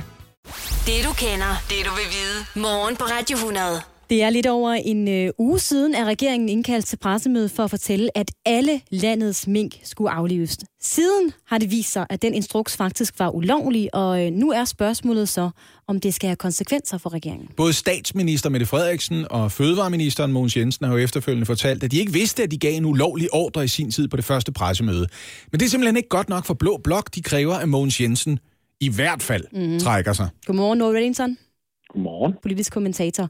Lad os bare springe til det vigtigste. Tror du, at fødevareminister Mogens Jensen øh, mister sin ministerpost på den her sag? Det ved jeg ikke. Det er et rigtig godt svar. Det er der, øh, I virkeligheden er det øh, Pernille Skipper fra Enhedslisten og Sofie Carsten Nielsen fra De Radikale, som øh, afgør det. Men meget tyder på, at Mogens Jensens dage som fødevareminister er ved at være talte. Der er noget panik før lukketid over det, der foregår lige nu. Her til morgen er fødevareministeren ude at sige, det kan jo godt være, at man skal gemme nogle afstyr. 56.000 stykker. Sidste uge var det 15 millioner. De skulle alle sammen slås ihjel, alle mink i Danmark. Og pludselig så skal man beholde nogen. Det lugter af panik før lukketid. Og nu siger du panik før lukketid. Siden den 12. marts, der har regeringen jo under den nye epidemilov haft mulighed for at køre hele coronastrategien ret meget uden om Folketinget. Er dagene for den strategi ved at være talte? Ja, det er det, fordi det er jo meget tydeligt, at det, der er sket, er, at tingene er gået for hurtigt. Altså, der kommer nogle tal, en rapport fra øh, Statens Serum Institut sidste mandag, og så i løbet af 48 timer man beslutter man, altså med regeringen, toppen, Mette Frederiksen i spidsen, at det ikke danske minke af i graven. Og der er jo så mange ting, man ikke har styr på. Altså kompensation, erstatning, spørgsmålet om lovligheden, øh, hvordan, man skal, øh, hvordan man skal få det her ud i livet. Det er jo virkelig, virkelig mange mængder, der skal slagtes. Og når man kan gøre det med så kort aftræk, ja, så er det jo fordi, man har vendt sig til, at man tager alle beslutninger. Altså, det er jo også med, at øh, man i statsministeriet skal bestemme, hvad der bliver serveret i øh, kantinen over i snapsetinget. Det er så måske det sidste, man tør røre ved. Men, men, men i statsministeriet har man i den her coronaepidemi fået en magt, som vi ikke har set tidligere. Og netop med den her sag, som jo er endt med at, at blive døbt minkskandalen rundt omkring i medierne, altså hvor stor en skandale er det her for regeringen Norrington? Altså, vi er helt oppe i, øh, altså, i skandaleskalaens øh, øverste rigterfelt. Øh, det her er et, spørgsmål om, om liv og død for, for mennesker, for deres øh, levebrød. Det er 15 millioner dyr, der er ved at blive slået ihjel. Det er den største ekspropriation øh, siden øh, enevælden, man er i gang med. Og det her, det skal man huske på. Altså, det vedrører os alle sammen, fordi det koster milliarder af det milliarder, og det er blevet dyre af, at regeringen fumler, øh, som de gør. Så vi er oppe i noget, som øh, er, er en af de helt store skandaler. Det vi ikke ved endnu, det er jo, øh, om regeringen har handlet øh, i ond tro, altså mod bedre vidne. Regeringen øh, siger, med statsministeren i spidsen, at man har begået en fejl. Man må ikke vidne om det. Og der skal man huske på, at det er ikke ulovligt at begå fejl. Det ser bare ikke særlig godt ud. Det kostede Poul Slytter regeringsmagten i sin tid, at han øh, havde stået foran Folketinget og sagt, vi har ikke fejret noget ind under gulvtæppet, men så stod han med en justitsminister i Egnen Hansen, der insisterede på, at alle vidste udmærket, hvad det var for en praksis, vi kørte over hos mig. Øhm, Mogens Jensen har været ude, tilsvarende kunne man sige, og sige, nej, det var vi alle sammen enige om det her. Øh, minder det her på nogen tænkelig måde om den store skandale i sin tid under Slytters er, regering? Det er svært at sige, fordi som du selv var inde på, så var der nemlig en Erik Hansen, der sagde, at alle vidste, hvad der foregik. Det, som øh, både fødevareministeren og statsministeren siger, det er, at vi har ikke haft en fjerneste idé om, at det, vi går i gang med, som jo er skældsættende, øh, på nogen måde ikke havde øh, lovhjemmel. Det er jo så det ord, man bruger på Christiansborg, i stedet for at sige, om det var ulovligt eller ej. Så kalder man det lovhjemmel. Så, og det er også i forhold til eksempelvis Inger Støjberg og hele Instrukskommissionen, der var hun blevet advaret af, af sine embedsmænd i forhold til lovligheden af det, hun satte i gang. Det er jo noget af det, vi skal blive kloge på. Kan det virkelig være rigtigt? Kan det virkelig være rigtigt, at fødevareministeren ikke har fået at vide af sit eget system, at øh, lovligheden af det her ikke var i orden. Så er der altså nogle embedsmænd, der har sovet gevaldigt i timen. Det kan jo også godt være, at fødevareministeren har taget sig en eftermiddagslur den dag, notatet lå på hans øh, skrivebord. Og ganske kort her til sidst, Noel Rington. Altså det her, det er jo regeringens første rigtige lortesag. Altså de har stået på live-tv og givet en ulovlig ordre. Men jeg kan ikke lade være med at tænke på, hvor meget fylder den her historie, den her skandale egentlig hos vælgerne? Kommer det til at flytte nogle stemmer? Ja, det kan det godt komme til. Øh, Det er en sag, der er vokset, og som jo øh, vedrører en rigtig masse mennesker i, i kød og blod. Altså alle minkavlere, følgeindustri, der er områder i Danmark, hvor der er mange mennesker, der er involveret i det her. Det er jo ikke kun minkavlere, det er jo dem, der leverer fødevarer til, til minkavlerne. Det er dem, der arbejder med aktionerne. Og så er det jo alle de mennesker, som er berørt af det. Hele Nordjylland er blevet lukket ned, fordi at man øh, synes, at man skulle handle øh, kraftigt og kraftfuldt. Og så er der jo alle os andre, som kan se på en regering, som sætter noget i gang, man ikke har styr på. Det her, det er en af de sager, som sætter sig. Den er slet ikke færdig. Øh, på onsdag får vi en øh, mellemtid på Mogens Jensens øh, fremtid. Det her, det kommer til at rulle i ugevis. Altid en fornøjelse nu, Reddington. I lige måde. Vanen tro sådan en dejlig, om end lidt grå torsdag morgen, så skal vi have anmeldt en film. Og i dag handler det om en amerikansk komediegøserfilm, der hedder Freaky. Den hedder faktisk bare Freaky, ikke? Men det lyder fedt at udtale den. Freaky! Godmorgen, Martin Blikker. Godmorgen. Filmanmelder og øh, endnu en gang med os i dag for at anmelde Freaky. Først, først og fremmest, hvad handler øh, den her komediegøserfilm om? Jamen altså, synopsen sådan en spidsvending er den, at vores øh, kære hovedperson Millie, som går i gymnasiet, ja slet og ret går hen og bliver overfaldet en aften, og så simpelthen myrdet på brutal vis.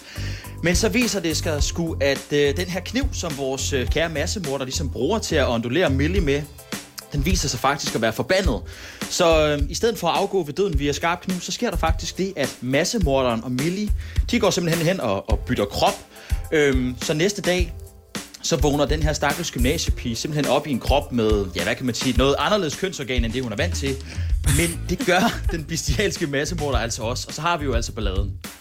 Ja, altså, øh, den hedder Freaky, og så tænker jeg jo, der var den der teenage-komedie Freaky Friday, der også var en såkaldt body swap-komedie. Sådan en, nu bytter vi krop, det er noget pjat, det er, noget, det er nogle problemer. Øh, der var en dansk film, der hed, tror jeg, jeg tror, den hed Farlig Fredag, eller sådan noget, hvor Ulf Pilgaard bytter krop med en teenager, men det var ondt, det var sådan en gyserfilm. En vild reference, Lasse. Jo, jamen, der, var, der, har været, der har været lavet rigtig mange af den slags, en voksen og et barn bytter krop yes. på en eller anden måde. Ikke? Jo, jo, jo. Mm. Altså, hvad, hvad virker den her film, Martin Blikker? Jamen, det gør den jo i høj grad, og man kan sige, nu siger du det allerede selv, øh, øh, Lasse, det her med, at den bygger jo på en novelle fra 1972, der hedder Freaky Friday, som er det her body swap-genren, som blev opfundet på det her tidspunkt. Og så er den også en krydsning med den her gyser, der hed Fredag den 13. fra 1980. Så det er jo en meget, hvad kan man sige, det er en blodig ting, der bliver matchet med noget, som handler om det her med, at vi skal lære at forstå, hvordan andre har det i deres krop. Og ja, det lykkes virkelig, virkelig godt. Øh, man kan sige, der er mange, der vil sige det her med, det er blevet nævnt af andre øh, kritikere, blandt andet det her med, at body swappet, det er bare sådan en sjov gimmick. Men det mener jeg ikke, der. Jeg mener, at den her film den har meget mere substans og dybde, end man lige umiddelbart uh, turde tro på. Og hvad så med skuespillet? Hvordan fungerer det? Jamen, det fungerer virkelig, virkelig godt. For det første, så den film her, den er sjov. Altså ikke bare i dialogen, men også sådan i selve karaktergalleriet. Så det her med, at vores karakterer, dem der spiller skuespillet, de har en idé om, at de unge mennesker, som de egentlig portrætterer, de ved noget om deres egen virkelighed. Det her med, at de har set en masse gyserfilm for eksempel. Så de ved også godt, hvem det er, der normalt dør i den slags film. Det tager de rigtig meget pis på, men det giver også bare karakteren noget mere dybde. Og noget er spillet ud fra, at man tror ligesom på, at de godt er klar over, at de måske ikke skal overleve i den film her, hvilket jo ikke sådan er helt normalt i en normal gyserfilm, hvor de jo alle sammen spiller så realistisk, at de tror, at de alle sammen skal leve til sidst. Ja, men så er det måske godt, godt castet at finde Vince Vaughn, der har lavet rigtig mange komediefilm, men han har jo også spillet Norman Bates i en øh, genindspilning af Psycho på et tidspunkt. Han kan lave begge dele. Han kan virke farlig ja. og sjov på én gang til synlædende. Nå, øh, hvor, hvor mange stjerner skal den have? Jamen, jeg vil godt sige, lige inden den får sin stjerne, så vil jeg også godt sige, en af de ting, der er virkelig godt for den film her, at det er godt nok en, en hvad kan man sige, en teenage horrorfilm, men den er samtidig voldsomt blodig, og den er fyldt sådan med det ene makabre drab efter det andet, som er sådan en indirekte hyldest, både til Freddy Krueger og Jason Voorhees og Michael Myers og alle dem der. Så der er også noget for de gavede gyserelskere. Øh, men derudover så synes jeg faktisk, det er en af, hvad kan man sige, årets sjoveste og mest makabre horrorfilm. Øh, og samtidig så synes jeg også, den, den, er, den er hyldende morsom, og samtidig også en hyldest til den her moderne slasherfilm, som altså kan ses igen og igen og igen. Så jeg er jo meget, jeg er svært begejstret for den film her, så den får 5 ud af 6 stjerner. Oh! Ja, det, hvad er det noget med det der produktionsselskab Bloomhouse? De er, de er svært ved at ramme ved siden af. De laver fandme mange gode film, de gør. Ja, de stod også for en af de bedste gyser i år, øh, måske i et år 10 eller sådan noget, med Invisible Man tidligere på året, så de ja, kan et eller andet. Den var god, den var også god. Ja. Men det lyder ja. også lidt som om, Martin Blikker, selvom du er meget begejstret og så giver 5 ud af 6 stjerner, det er ikke sarte sjæle, der skal tage ind og se den her film.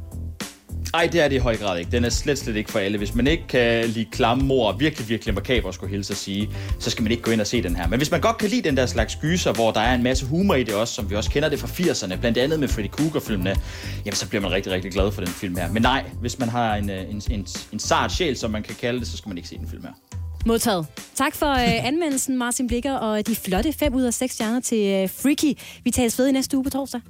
Jamen, det er mig, der siger tak.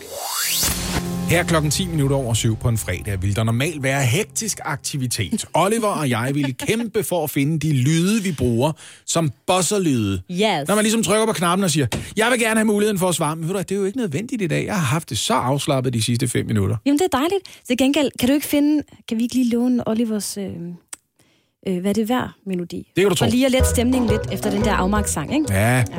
Fordi det er jo blevet tid til citatkvisten Ja. denne fredag. Og det er jo en øh, dejlig quiz, hvor vi lige samler op på en humoristisk og begavet måde bevares på de historier, vi har talt om i løbet af ugen, Lasse, ikke? Ja. ja. Nyhedshistorier. Nyhedshistorier. Øh, og det, vi samler op på, det er nogle citater, som kommer fra de her nyhedshistorier. Så jeg giver dig et citat lige om Ja. lidt, og så fortæller du mig et, hvem der har sagt eller skrevet citatet, Ja. og to, i hvilken anledning det er sagt Yes. eller skrevet. Altså, hvilken nyhedshistorie knytter det sig til. Jeg kommer til skiftevis at svare Mette Frederiksen om mink og Mogens Jensen om mink. Er det ikke stort set det, der er sket? Jo. Jo. Jeg havde lidt svært ved at lave det her quiz Er det ikke i rigtigt? går, må jeg sige. Ja. Så lad os bare springe ud i det. Jeg tror, du har den her, Lasse. Okay. Første citat. Ja! Det er en beklagelig fejl. Det er, Ja. det er, Mette- det er Mette Frederiksen, der i Folketingets spørgerunde om øh, øh, minkene øh, rigtig mange gange kaldte det en beklagelig fejl. At man lige var kommet til uden lovhjemmel øh, at sige, at 17 millioner mink skulle slås ihjel. Ikke? Ja, og der kan man sige, rigtigt. uden lovhjemmel, det er jo en anden måde på politikersprog at sige ulovligt. Ja. Det er ligesom, når, når man taler usandt. Bare sådan, nej, nej, du Ja. lyver. Jamen, jeg ved det næste gang, jeg kommer i karambolage med politiet, og det gør jeg hele tiden, fordi jeg er en bad boy, okay, Anne Levent? okay. Hvis jeg bliver stoppet af nogen eller sådan noget, så siger jeg, prøv at høre, jeg er godt klar over, at jeg ikke havde lovhjemmel til at køre øh, 62 her, hvad jeg må køre 50. og det er en beklagelig fejl. Og det er en beklagelig fejl, ja. det skal jeg da være den første undskyld, at den situation er opstået, at Ja. jeg har kørt for hurtigt. Men det er rigtigt, Lasse. Du får øh, to point. Det er nemlig statsminister Mette Frederiksen Woohoo! Jeg fører! Er du klar, hvor sjældent det er sket i citatquiz? om at have udstedt en ulovlig ordre om at aflive alle danske mænd. Ja. Næste citat. Lidt sværere. Hvis jeg havde været til kampen i dag, var det en fantastisk udfordring.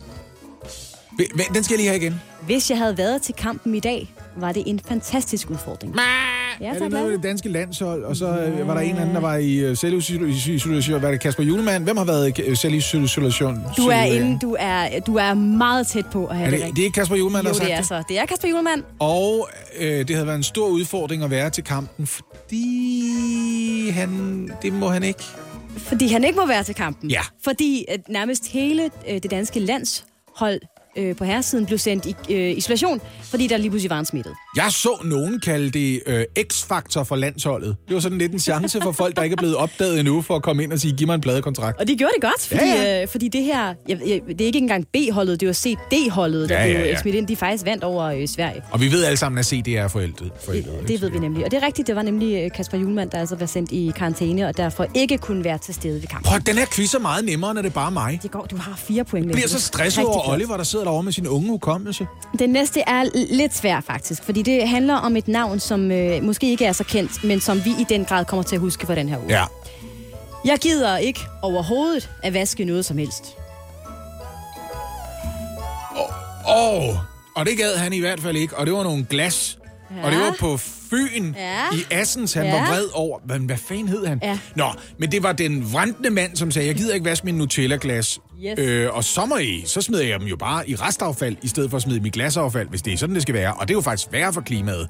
Så hvem griner sidst så? Ja, jeg vil sige, der er to point her, fordi na- navnet er også svært. Det var Otto Hansen. Ja, ja. 71-årig Otto Hansen fra Skallebølle i Assens, der var rigtig sur over, at han skulle vaske sin Nutella-glas, sin syltetøjsglas, und so weiter, før han øh, smed dem ud i øh, sin glascontainer. Nej, men øh, giver det, øh, altså, giver det nogen brownie points hos dommeren at sige, Otto er jo et palindrom. Det staves ens øh, forfra og bagfra. Nej, det giver det gør det på, på ingen måde. Pis. Næste citat. Det er ikke op til mig at tage konsekvensen. Mogens Jensen. Mogens Jensen vil ikke gå af som fødevareminister. Ej, var jeg god i dag, Du er mand. mega god. Prøv at høre, Oliver, han burde bare holde fri hver fredag. øh, Mogens Jensen, øh, han øh, er blevet spurgt, burde du ikke gå af? Og så siger han så, nej, nej, nej, nej, nej, nej, nej, nej, nej, nej, nej, nej, nej, det er ikke op til mig at tage den konsekvens. Jeg har sagt på en anden måde, hvis I vil af med mig, så må I fyre mig. Ja, og det er jo igen ja. på grund af den her øh, minkskandale, som har fyldt alt i den her uge. Nu er der jo iværksat en undersøgelse af, hvad der er foregået, og jeg har en idé om, at det er for lige at have grundlag på plads for at sige til Mogens Jensen, der, der står her, ked af det. Det står i papiret. Det er en Men Du er nødt til at gå. En undersøgelse, der øh, kommer på onsdag. Ja. Ja. Den kommer vi helt der til at følge op på. Men det, det er klar, det skal også gå stærkt, ikke? Det er rigtigt, Lasse. To point mere. Men altså. Og Fedt. vi er nået til det sidste citat nu. Ja! Han var et kæmpe energibund, der fik tusind idéer og kæmpede stedigt for dem. Det lød som en nekrolog. Ja. Hvem er død, som fik tusind idéer og kæmpede stedet for dem? Ja. Pis. Det ved du godt. Er det Michael Bundesen? Ja, det er så. Ja, det er. Men hvem har sagt det? Hvem har kaldt ham en kæmpe energibund? Er det øh, Michael Hardinger? Ja, det er nemlig Ej! så, Lasse. Det er rigtigt. Hvad? Hvor mange point har jeg nu? Jamen, du har fuld hus. Det er 10 point. Og hvor mange har Oliver? Han har 0 point. 0 point! Jeg vandt 10-0 over Oliver! Simpelthen så godt gået. Woo! Nailed it. Ej, mand, jeg skal have lavet et diplom eller et eller andet. Ja, som du selv laver. Ja, ja, selvfølgelig gør jeg det. Det bliver mig selv, der laver det diplom. Noget, noget lille karton eller et eller andet. Ej, det var den bedste citatquiz, jeg nogensinde har været med Selv tak, Lasse. Og tak for den. Jeg ved godt, det kan gøre dig en lille smule utilpas, når jeg behandler en nyhed, som vi måske ellers ville overse, eller som nogle gange kan være, ud, udtrykker måske upassende her, lige lidt for tør, til at vi kommer omkring det. Oh, nej. Altså, og Det er allerede begyndt. så nogle gange, ikke, så er det ligesom, når du knuser en hovedpinepille og blander lidt sukker i, for ellers får du ikke de allermindste børn til at tage hovedpinepillen. Kender du det? Har du, Nej, det kender jeg Det overhovedet. trick har du aldrig nogensinde set nogen bruge? nej, nej. Okay, men det er men det fordi- er også fordi, man kan få det der øh, Panodil øh, Junior. Jeg har hørt, det smager lidt af slik, faktisk. Om det er det nye, så kan jeg da godt forstå det. Men prøv at høre, den her nyhed, den er så vigtig, at den fortjener den her behandling. Ja, den, den behandling, som, som jeg har til dig lige om et øjeblik, viser det sig. Den her behandling. Sådan!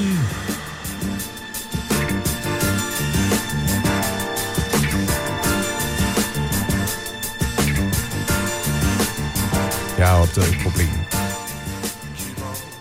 Ja, det er et ret stort problem. Ikke etniske danskere. Åh oh ja. Hmm, de er halvt så tilbøjelige til at gå til tandlægen som etniske danskere. Hvem siger det? Det siger Danmarks af Videnscenter for Integration. Og er der noget bedre end et videnscenter? Sted, hvor man mødes og ved ting. Hvorfor er det et problem? Det kan du jo tænke dig til, ikke? Brune hud, sexet, brune tænder, klamt. Og er der egentlig noget mere uartigt end et tandlægebesøg. Måske kunne man markedsføre det bedre ved at fortælle, hvad det virkelig går ud på. Hey, velkommen. Det er længe siden, vi har set hinanden sidst. Anne Lavendt. Nej. Læg dig i stolen, Anne Lavendt. Slap helt af. Vi er to, der er klar til at tage os af dig. Åbn munden så meget du kan. Sige, ah. Og så tjekker jeg lige, tjekker lige allerførst, hvor mange huller du har. Fordi alle, alle dine huller skal fyldes med noget plastik. Kan du lide chemsex? Og jeg har noget lattergas. Jeg har alt muligt, man bare kan sprøjte lige ind. Lad mig for eksempel stikke den her kanyle helt ind i dit tandkød. Og så skal jeg give dig en rodbehandling. Ah, jeg får fast helt ned om roden. Og så tror jeg nok lige, du kan mærke det her langt ind i næste uge. Når jeg er færdig med dig, så er du helt døm i kæben. Og den her behandling, den kan du mærke i flere dage. Det sidste, du hører, før du lidt øre fortumlet, står alene på gaden og tænker, hvad skete der lige der? Det er værsgo og spyt.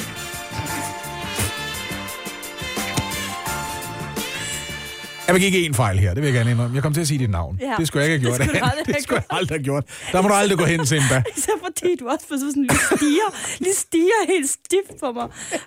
Ja, men jeg, jeg kunne også godt se det, så jeg prøvede at sadle om, men på det tidspunkt, der handlede det om dig. Og det skulle det ikke have gjort. Og det er Nej. upassende, og jeg vil godt have lov til at undskylde. Men jeg har også lært, jeg er jo ikke journalist, som du er. Jeg har lært, at hvis man virkelig vil engagere nogen, så skal man gøre det personligt for dem. ikke? Ja, tak skal du have. Ja, og, og vise dem, hvor, hvordan det er relevant for dig.